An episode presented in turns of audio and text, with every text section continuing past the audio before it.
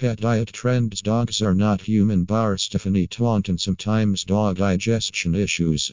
When you first adopted a dog, you kept dreaming that grain free was really good for new diets and for stomach issues. Grain intolerance is one of the most common dietary concerns that veterinary nutritionists. Stephanie Taunton hears from pet owners. She says food allergies, especially to grains, aren't really a problem in pets. Very rarely are there allergens to grains, and that's a very common misconception.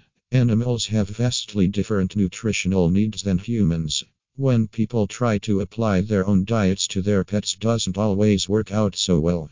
Another common trend, especially for those who are meat-free themselves, is feeding their pets of vegetarian or vegan diets. Cats are carnivores now. That doesn't mean that cats can't tolerate carbohydrates and plant sources of food in their food, but they are designed to eat certain meats. Others don't shy away from meat feeding their pets. A raw diet with the belief that dogs and cats should eat more like their wolf and wildcat ancestor. Stephanie Taunton says a raw diet is not only nutritionally inadequate, but can also put animals and their owners at risk for infectious diseases.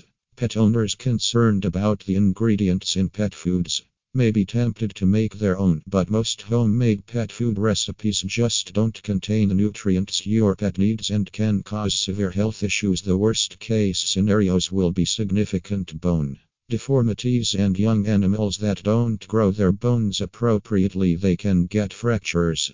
They become paralyzed after consulting her. Vet Lily ditched the grain free food and found the right diet for dogs who was growing into a happy, healthy dog.